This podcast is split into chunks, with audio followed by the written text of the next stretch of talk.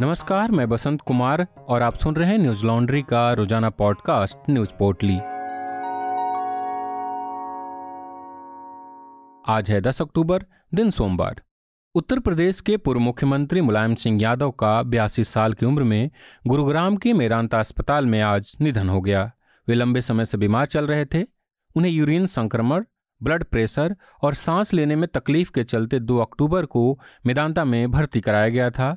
उनके शरीर के कई हिस्सों ने काम करना बंद कर दिया था, जिसके बाद उन्हें आईसीयू में शिफ्ट कर दिया गया था। यादव के निधन की जानकारी उनके बेटे और यूपी के पूर्व मुख्यमंत्री अखिलेश यादव ने दी।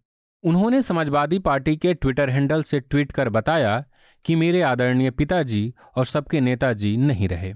नेताजी और धरतीपुत्र के नाम से मशहूर मुलायम सिंह यादव तीन बार उत्तर प्रदेश के मुख्यमंत्री रहे। आठ बार विधायक और सात बार लोकसभा सांसद का चुनाव जीतने वाले यादव केंद्र सरकार में रक्षा मंत्री भी रहे हैं।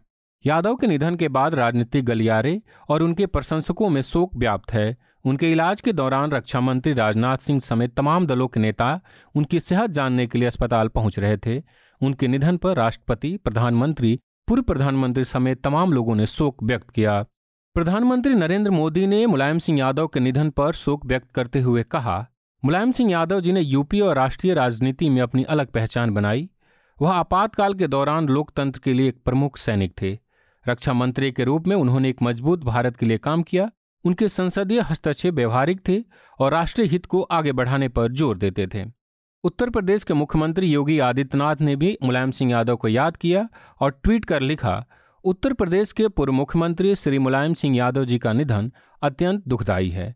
उनके निधन से समाजवाद के एक प्रमुख स्तंभ एवं एक संघर्षशील युग का अंत हुआ। ईश्वर से दिवंगत आत्मा की शांति की कामना एवं शोकाकुल परिवार एवं समर्थकों के प्रति संवेदना व्यक्त करता हूँ। मुलायम सिंह के पार्थिव शरीर को अस्पताल से सीधे उनके पैतृक गाँव सैफई ले जाया गया। सैफई में ही मंगलवार को दोपहर तीन बजे उनका अंतिम संस्कार किया जाएगा।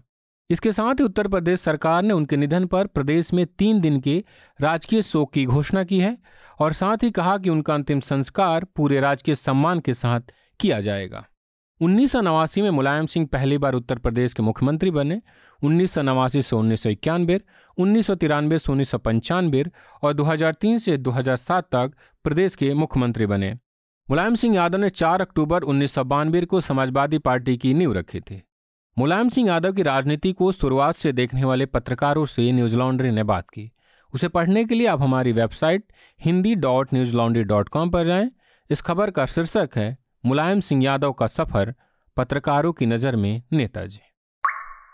सोमवार को उत्तर प्रदेश प्रशासन ने पिछले तीन दिन से लगातार हो रही भारी बारिश को देखते हुए राजधानी लखनऊ, नोएडा, गाजियाबाद, आगरा, मेरठ, अलीगढ़, मथुरा, कानपुर एटा, मैनपुरी, फिरोजाबाद के स्कूलों को बंद करने का आदेश दिया है।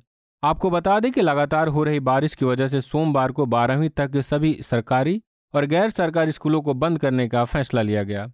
लखनऊ के जिलाधिकारी सूर्यपाल गेंगवार ने भारी बारिश को देखते हुए आदेश जारी किया। उन्होंने कहा कि लखनऊ में 9 अक्टूबर से हो रही बारिश और मौसम विभाग की चेतावनी की वजह से सभी सरकारी और गैर सरकारी स्कूलों को 10 अक्टूबर से बंद करने का फैसला लिया गया है। वहीं आगरा में भी लगातार भारी बारिश की वजह से जगह जगह पानी भर गया है। इसकी वजह से नर्सरी से बारहवीं तक के सभी स्कूलों को 10 और 11 अक्टूबर को बंद रखने का फैसला लिया गया।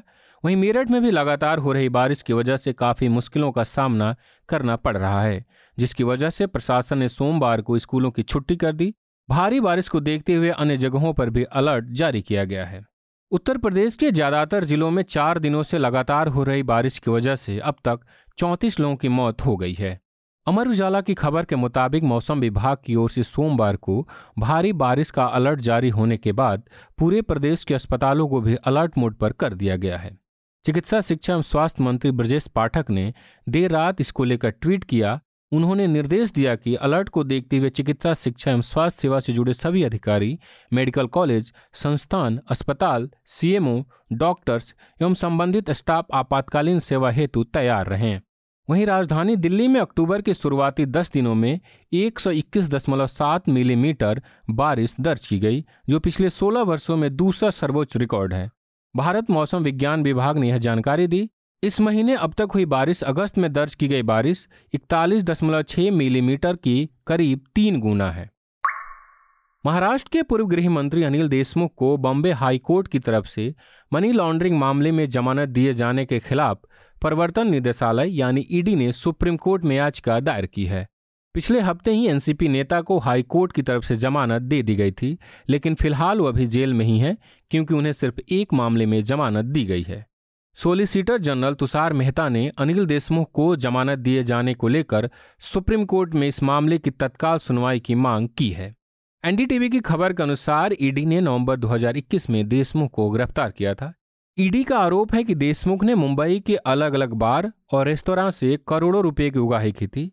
इसके साथ ही ईडी ने कहा था कि अनिल देशमुख के द्वारा की गई उगाही के पैसों को नागपुर के श्री साई शिक्षण संस्थान को दे दिया था, जो उनके परिवार के द्वारा चलाया जाता है। हिंदुस्तान की खबर के मुताबिक हाईकोर्ट की सुनवाई के दौरान अनिल देशमुख के वकील ने कहा था कि देशमुख के खिलाफ दर्ज मामला अनुमानों पर आधारित है। उनमें कोई सच्चाई नहीं थी। उनके ऊपर आरोप 100 करोड़ की उगाही का लगाया गया था, लेकिन ईडी सिर्फ़ एक करोड़ सत्तर लाख रुपए का ही पता लगा पाई। अनिल देशमुख को पिछले साल गिरफ़्तार किया गया था, जिसके बाद उन्होंने इस साल की शुरुआत में एक विशेष पीएमएलए अदालत में जमानत अर्जी डाली थी, जिसे खारिज कर दिया गया था। जिसके बाद उन्होंने हाईकोर्ट का दरवाज़ा खटकाया था। बाद में बॉम्बे हाईकोर्ट ने पिछले हफ़्ते उन्हें जमानत दे दी थी। सुप्रीम कोर्ट ने हाईकोर्ट में जजों की नियुक्ति के लिए फ़िलहाल रोक लगा दी है। जस्टिस डीवाई चंद्रचूड़ के चीफ जस्टिस ऑफ़ इंडिया बनने के बाद ही अब कॉलेजियम की बैठक होगी। Justice of India U U Lalit ने चार जजों की नियुक्ति के लिए कॉलेजियम में अपने साथी जजों को चिट्ठी लिखी थी, जिसके बाद नियुक्ति के लिए दो जजों ने आपत्ति जताई। इसके बाद इस प्रक्रिया को बंद कर दिया गया। लाइव ब्लॉग के अनुसार 30 सितंबर को हुई सुप्रीम कोर्ट कॉलेजियम की बैठक को लेकर अटकलों के बीच कॉलेजियम के सदस्यों द्वारा एक संयुक्त बयान जारी किया गया है, जिसमें कहा गया कि केंद्रीय कानून मंत्री द्वारा भारत के chief justice U U Lalit को 7 अक्टूबर में लिखे गए पत्र के मद्देनजर अपने उत्तराधिकारी घोषित करने को लेकर उक्त बैठक खारिज की जाती है। जारी बयान में कहा गया कि ऐसी परिस्थितियों में आगे कोई कदम उठाने की ज़रूरत नहीं है और 30 सितंबर 2022 को बुलाई गई बैठक में बिना किसी विचार विमर्श के बंद कर दिया जाता है। 30 सितंबर 2022 की बैठक खारिज की जाती है। बता दें कि सुप्रीम कोर्ट में जजों की नियुक्ति कॉलेजियम सिस्टम से होती है, जिसमें सुप्रीम कोर्ट कॉलेजियम के सदस्य जज शामिल होते हैं, जिसका नेतृत्व चीफ जस्टिस ऑफ़ इंडिया करते हैं और बाकी बचे चार जजों में से बाकी वरिष्ठम न्यायाधीश शामिल होते हैं। इसी तरह हाईकोर्ट में भी कॉलेजियम का नेतृत्व वर्तमान चीफ जस्टिस और बाकी चार सदस्यों में हाईकोर्ट के अन्य चार सीनियर जस्टिस करते हैं। जस्टिस चंद्रचूड़ 9 नवंबर को सीजीआई के तौर पर शपथ लेंगे, जिसके बाद कोलिजियम की बैठकों को शुरू किया जाएगा। सोमवार को यूक्रेन की राजधानी क्यू पर रूस की तरफ़ से भारी बमबारी की गई।